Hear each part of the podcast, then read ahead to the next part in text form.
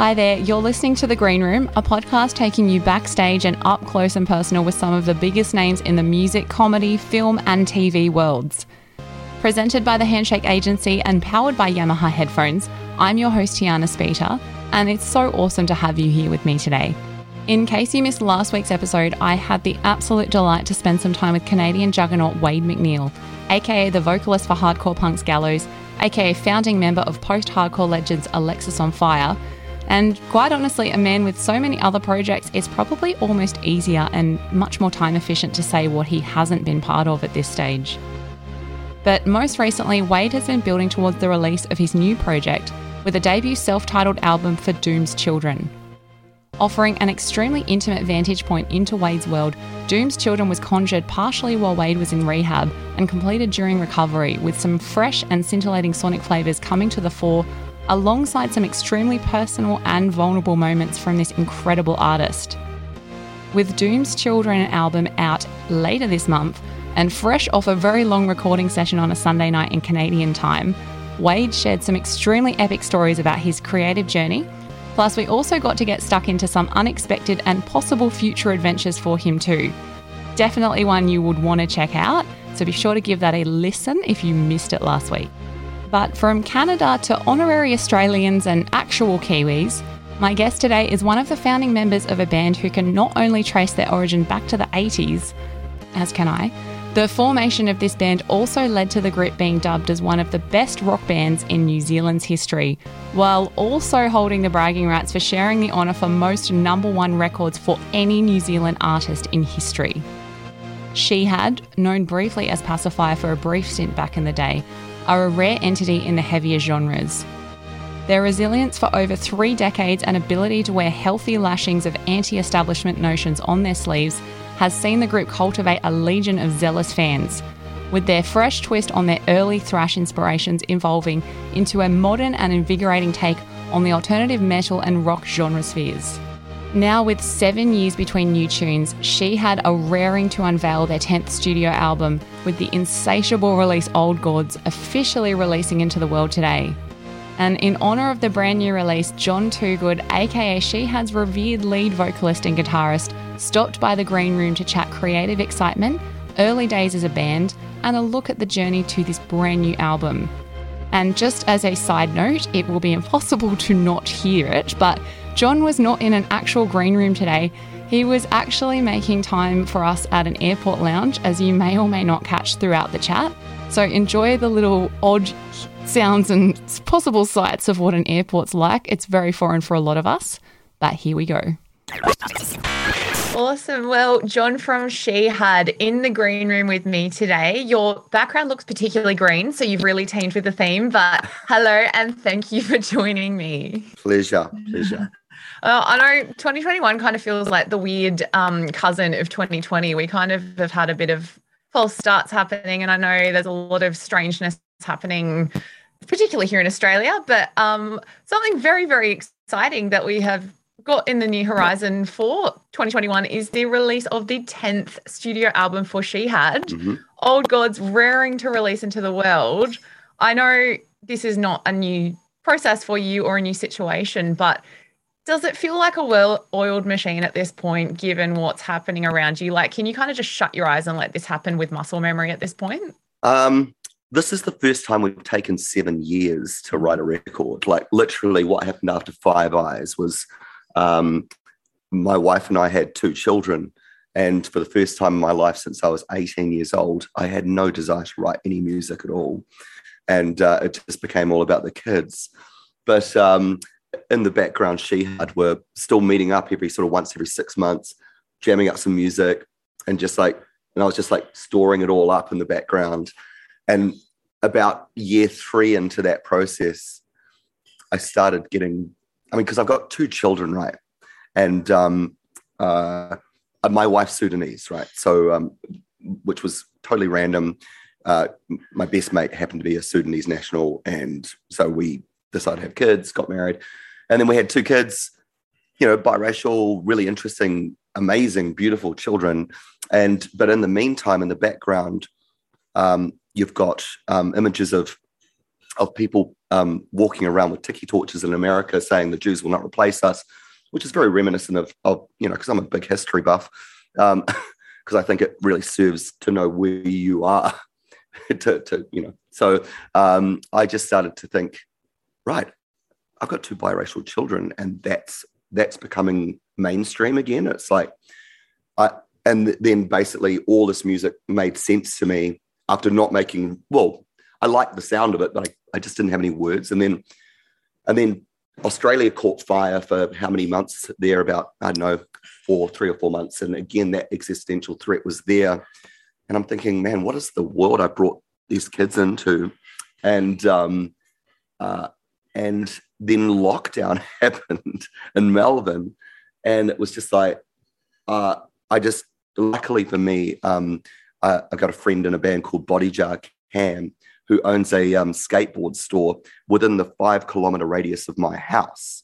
So uh, he let me use the basement of that place, and I just took all the Shihad music and got out four years, well, almost yeah, four years of just going, what is happening in the world, and is this just me feeling like this world's gone completely mad? Um, and I um, and I just had the space and just went boom, and all these words came and all these songs came, and it happened very naturally. I, I, I needed it for myself, just to try and make sense of the world that we were sort of in, um, and also just to, yeah, I just needed to hear some music that was basically saying you're not mad. This is wrong. And um, uh, and so that's what. Luckily, I I play in this band that makes this really big sound, at, which is the muscle memory thing, I suppose. Coming back to your initial question, it's like we played together since we were kids at school, and now I've just turned fifty, and it's the same guys, and we do know where each other plays, and it's we do know after all these years, we've worked out what was our strengths are, and our strength is basically making really heavy riff based music, that sort of heavy music for people that aren't really into the sort of, I don't know, um, more sort of fantasy style metal. I, I, I for me, I, if I'm listening to guitar rock, I listen to probably the Idles or just Idles or Sleaford Mods, you know, sort of, which isn't really metal or anything, but it's hard music that's sort of quite honest and brutal. So, um, and I sort of I like that sort of sticking it to the man sort of thing in my rock and roll, you know. Yeah, hundred percent. I think that's yeah. what rock and for me, that's what rock and roll is all about. But obviously, everyone has a different interpretation. But I'm totally, with you. totally, totally, absolutely. Yeah. Well, I find that interesting. I mean, obviously, you've released a couple of songs in the lead up, like Little Demons, effectively and emotionally stripped the paint off the walls in my house. But it's just got so much to it. Like, yes, you've got that amazing Shihad sound. Like it's all really there, but there's so much like thematically that is so resonant. And it's like what you were saying. I mean, what an incredible album, even as a snapshot for your children later on when you they grow up and you tell them what was going on around them. But I have read you say that that chorus on Little Demons is your favorite chorus on the album which I would like to come back to. But sure. just in terms of that song being one of the first songs I believe that you wrote for the album, how did that song come to life? Because I believe there was quite an integral moment that kind of spurred that song. And how do you feel it sits thematically compared to the rest of the album? I think um, one of one of the um, things that has been really concerning me about the sort of modern sort of new 24 hour news cycle is the rise of the opinion, the opinion pieces, especially, especially I'm afraid to say on the right wing. I think it's a lot. It's very fear based and very um, it's it's to provoke reactions. It's to make people to to divide people. In my opinion, uh, it doesn't bring people together. It makes people angry, it makes people fearful of other people. Which is the thing is this band. We love, we actually like humans, and we we we do believe in the potential of good in humans, and that's I think why it annoys me so much to watch, you know, people like Alan Jones like really getting stuck into, you know, people just trying to do make the world a better place. So, um, I mean, it's and it's particularly relevant living in Mel, Melbourne, Australia, and the guy behind it, Rupert Murdoch, is an Australian as well. So it's really interesting. Um, I mean, it's just business at the end of the day, and that, but I think it's really, um, I think it's really irresponsible to to do to do what they're doing. So anyway, I, I was watching watching Q and A one night, um, which I actually really like. I think it's a good format. New Zealand doesn't have any program like that where you actually have people from all the political spectrum talking about particular issues. One episode I saw was um, uh, Teena McQueen, who was at that stage the vice president of the Federal Party, uh, the Liberal Party in Australia, um, uh, basically telling an uh, First Nations um, woman who was basically saying that in her hometown she suffers racial abuse constantly, and you know people just screaming stuff out the windows of their cars. And um, Teena McQueen turned around without realizing what she was saying. She said, "Oh, I just don't know why you just don't call the police and have them hauled away." Not realizing that that works for Teena McQueen, the vice president of the Liberal Party, but not necessary for this First Nations woman. And um, I just think that's when I just went, I've got to use her words against her. Like I've just got to take that that bubble and just pop it, you know, because I mean that's just the thing. It's like going back to you know the, the opinion pieces. Everything's just this, culture war is just se- separating everybody to the point where we're living in different realities, and that's when you've got existential threats like climate change hanging over your head. We aren't going to be able to solve that uh, if we're all in different camps, you know. So I just I just wanted to use her words against her really, and then from there it basically blossomed into this this song. So it's sort of which goes in totally different directions. It talks about you know the disenfranchisement of of of, of sort of less powerful people from being able to vote in you know democratic elections and just things that you watch and go, oh, that's how that's how that works. You know, like watch it happen slowly erode these rights and blah blah blah. So yeah, that's yeah, Little Demons is cool like that. So with the song, obviously, it is so hard hitting. Like there's so much going on with it, and that story obviously explains how much weight is really behind it. But mm. coming back to what I've heard you say about it being your favorite chorus on the album, what is it you love the most about it? What makes this such a standout for you? I just I like the fact that I've used. I've turned those words of someone who I think does is unaware of why that is offensive to somebody on its head and and attacked back. And it's like I don't know. I don't like using the word attack because I mean this music is definitely not pulling any punches, but it's all done. The thing is, this heavy record's done out of, like I say, it's like out of the fact that we actually really love humans, and it's like to watch, you know, people who are selfish and greedy, uh, basically going, "This is the way to be," you know, assume the worst in humanity, get in there first because they're just going to screw you over if you don't screw them over. I don't want to live in that world. So this is my response to that, you know, and um, and um, I think Little Demons, the chorus is such an unusual melody line, and and the riff is just this monolithic sort of, I don't know, modern sort of our ode to a modern Black Sabbath. That's what we'd imagine Black Sabbath if they were doing it now, you know, like so that's what we're doing and then to sing that over the top it's like oh that works and it shouldn't work you know i think that's why i like it you know yeah. surprises me yeah well i think the fact that you can still be surprised after all this time really excites me like it's just it's so inspiring to hear that Stick with me. Coming up after this short break, Jon explores how the new album sits in the Shihad catalogue, some pandemic silver linings, and the ultimate quote unquote revenge of the nerds that led to the Shihad success story. Stick around, more after this. Steve Bell here. I present the Handshake Agency podcast Rewind. Each series takes you back to a moment of musical heritage as we present oral histories about great albums of our time from the people who made them. If, like me, you have a geek like curiosity about your favourite artists, track down Rewind with Steve Bell at thepodcast.com.au, Apple Podcasts, Spotify, or wherever you listen to your favourite shows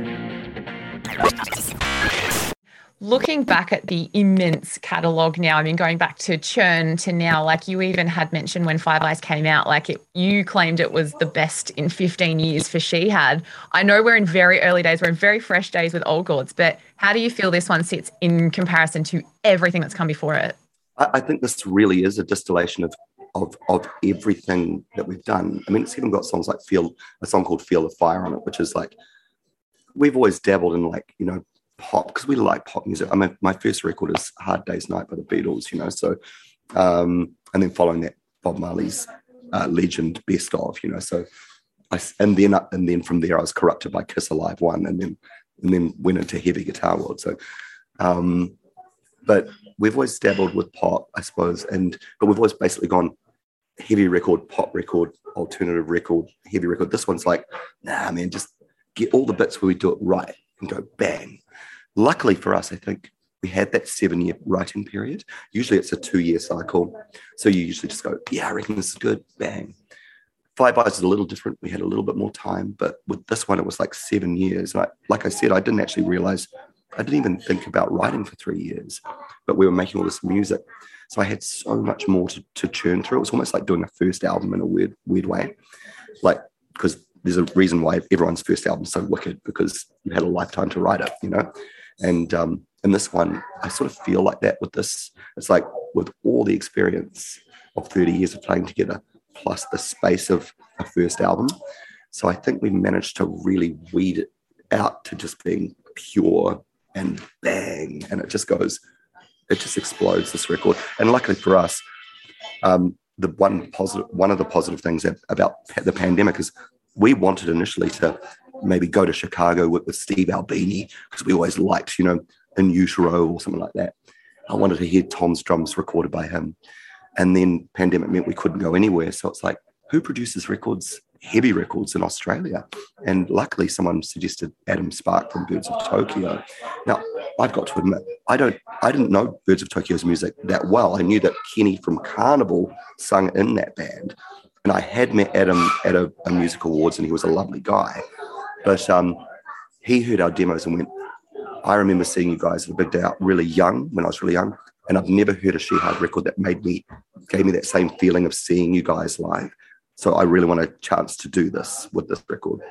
And that just worked out so well because he's, from a sonic perspective, he's just smashed it out of the park, I think. Uh, and I, yeah, I guess what's interesting with COVID, like you saying that, is as much as we all have these grand plans, and obviously as you evolve, and with with how long you've been in the industry, you would have so many things still on the bucket list of that. But we've all kind of had to look a little bit closer to home, and I do love that something that you may not have ever had happen has kind of evolved from it. So there's always silver linings to be had, I guess. Absolutely. And yeah, it's I, I love it, and I also love like uh, you never know, like you might be a Birds of Tokyo. she had Karnivool little tour on the cards. Just, if we can, if we can tour, I mean, that's I know, right? That, but I guess like I can honestly say this sounds like I'm kissing your ass because I'm talking to you, but like the album just from the start, like as soon as Tear Down Those Names kicked off, it just gripped me from the start. But I know like it's like potentially asking you to choose a favorite child, and ironically, you do have children to choose from now. But mm. is there a particular song on the album you're most excited to play live that you haven't had a chance to yet when you can do this? Um, I do think Tear Down Those Names is, is just one of those songs where it's just like, wow, that is a really unique bit of heavy music, like modern music. And um, and it's just got so many crazy time signatures. Well, not not time signatures, but more a play on time, which I really like. I love what it's saying, um, but from a physical perspective, it's it moves really nicely. Like I'm not sure if you've seen the video, but uh, that is pretty much the movement I see in my head. You know, it's just like it's a dance track, but probably one of the heavier dance tracks you'll hear. So that's probably the one for me. Yeah. Yeah. yeah. Well, that was on my list too. So that makes me happy. I like the Hillsong got me from the name, but sonically, I'm going to go with Tear Down Those Names. Awesome, man. I'm with you. I'm with you. I'm totally with you. I love it. Yeah. And I know aside from the new album, you've been pretty busy. Like you guys kept yourself busy, obviously, making the album, but you also got signed with Unify and you released the Split Enz cover. Yeah. What was it like to tackle I Got You and give it your kind of own spin on that song? Well, luckily for us, I've been playing that in my solo acoustic shows for about six years. And so I know that song inside out. And I also know that if you get 200 people really drunk in a bar that know that song, when the chorus kicks in, it sort of sounds like Nirvana. So, um, so I just was like, okay, I know exactly what we're going to do with this. We're going to strip away all the sort of cheesy 80s keyboards. We're going to basically make it as small and tight in the verses as possible and as huge and glorious in the chorus as possible and just keep it really straight. And, um, and that was our chance to work with Adam Spark for the first time. It was actually more of a trial to see if he'd work on the, on the, um, producing our album. And it did work, obviously, because it sounds really good. And it, it's ended up being on in the top 10 of the radio charts in New Zealand for like almost a year, which is totally weird to us because we just, it was just to see if Adam and us clicked, really. But it, it I did like it, and and I did have Neil Finn. I bumped into Neil Finn, who wrote the song, you know, from Split Enz, Crowded House. I bumped into him at a show in Auckland, and he was like, "When I heard Shihad, we're going to do I Got You," I was thinking, "I've got my expectations high, but you you made it better than that." So I was like, "Yes." Yeah, Neil Finn. If Neil Finn thinks it's awesome, then it's good with me. You know, only problem is he gets all the publishing. I don't see any of it. you get the high praise, but he gets the publishing. True, true. it's like yeah, slight second, second best. Yeah. yeah, it's pretty cool. Interesting, like like you say that. I mean, you guys you are considered to be one of the most successful international exports from New Zealand. I mean, you've been labeled the greatest Kiwi rock band of all time. And I swear, like us Aussies like to claim you, like we like we do with everything. We claim everyone who's not here, who's been here long enough, and we'll just want you to stay forever. But oh. like the journey from high school to right now has obviously not been without its own unique challenges and hurdles. Yeah. But going back to those early days, like what was it like in Wellington, like when you were first getting started? Like how hard did you have to hustle and fight to get your music heard and get to this point in your career? Well, I mean, we were just we were like so determined, even as a bunch of metal dweebs at um, Wellington High School. It was like we literally didn't care about any other subject. We got the keys to the music room off the music teacher in the weekend, did that. We had no social life anyway because we were total outsiders and dweebs. And it was it was perfect for us because it was like revenge of the nerds. Here we go. You know, like we're gonna be tight, we're gonna be the tightest band that we can possibly be. And um, and so really early on, it was like we had a really good work ethic, I think, and um, just because we didn't have any options to do anything else, really more more than anything else. But we discovered, wow, this is great, feels awesome. So let's just do it over and over again. And then when we did get out playing, I discovered that yes, that because I was a bit of a class clown when I was at, at school, that that translates to being a singer in a rock and roll band really well because I like being on stage. The, the thing is when we started because we were going really fast thrash metal the only bands we got could get booked with were not hard rock bands but they were like punk bands and hardcore bands. So we used to play you know in front of like skinheads all sorts of people and it was like full on. It was a really good baptism of fire to um to to be comfortable in that situation and wellington was hard you know like it was pretty hardcore it's sort of like melbourne it's like they don't they don't they don't applause easily. You know, they, it's like you have to impress them. So that was a good sort of starting point for us because when we made the move to Australia finally was to Melbourne because we knew it was the same vibe. It's like if they if they love you, they really love you, but you have to give them everything you've got, you know. And um, I mean, I think we were also really lucky in the fact that we got asked to support ACDC when we were really young kids. Carl, our bass player, was still at high school, and we got to watch a band like that up close and go, oh, right, you have to work so much harder than we're, we're working at the moment. And then we moved to, we came to Australia. The first band we toured with was Midnight Oil. Now, that another formidable live act, you know, where you've got a singer who is literally channeling from a higher power and like giving it everything. So I think we were really fortunate in seeing a lot of quite inspired live acts, live rock and roll acts, to just make sure that we had to lift our game all the time, you know? Yeah. Well, and that's the opportunity not everyone always gets. And I mean, mm. obviously, you guys had the work ethic in you. So that's quite a fortunate thing as well. But yeah, I mm. mean, just casually with ACDC Midnight Oil, no big deal. Becoming, you know, the greatest rock band from New Zealand. but like here we are, like decades later. And I will not keep you long because I know you're a very, very busy man and you're about to hop on a plane. But given you have joined me on the green room today, and here is hoping that we can get so many more tours in our lives from you guys down the track. What would be one essential item you would have backstage in your green room that would keep you sane or keep you occupied when you can eventually get this touring train back in action?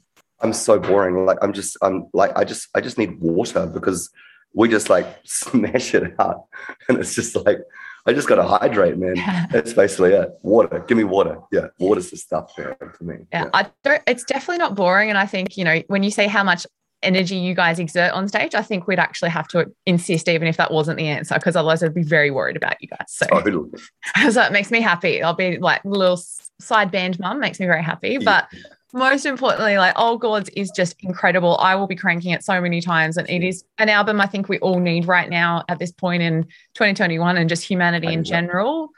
but a huge congratulations for you know an album that we have all waited not so patiently for but we're finally here and it's so exciting so thank you for joining me and thank you for the new tunes Thanks for having me. For many Shihad fans out there, myself included, today is a day that has been a long time coming. But Old Gods, aka Shihad's 10th album opus, is finally here. And I can't thank Jon enough for joining me today to share some of his stories behind the album and many, many more, especially while he's at the airport. I don't know about you, but my plans are entirely sorted for the rest of the day while I utterly devour the new album.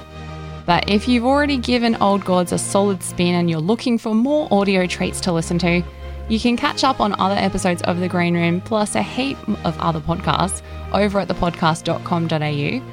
Or alternatively, you can grab a listen to all previous Green Room episodes on Apple Podcasts, Spotify, or, you know, wherever you get your podcasts from. There's so many, I'm not going to list them. The Green Room isn't just an audio adventure. You can also check out Green Room episodes on YouTube and watch me try not to laugh at inappropriate moments. Check out the podcast channel on YouTube, that is podcast plural, or just type in the green room with Tiana Speter. It is that simple. If you do like what you're hearing, you know the drill. Subscribe, like, or tell a human or tell a pet who may like this podcast. And for those who stuck around with me to this point last week, I'm continuing my closing of these episodes with some bizarre yet oddly interesting trivia for you to trot out at your next dinner party or COVID allowed picnic. The first successful vacuum cleaner was a horse drawn, petrol driven contraption that took four people to operate it. Have a think about that while you yell at your Roomba or bust out the Dyson over the weekend. Anyway, for now, I'm off to have a little Shihad listening party. Have an awesome day, whatever you're planning on getting up to, and I will catch you next time on The Green Room.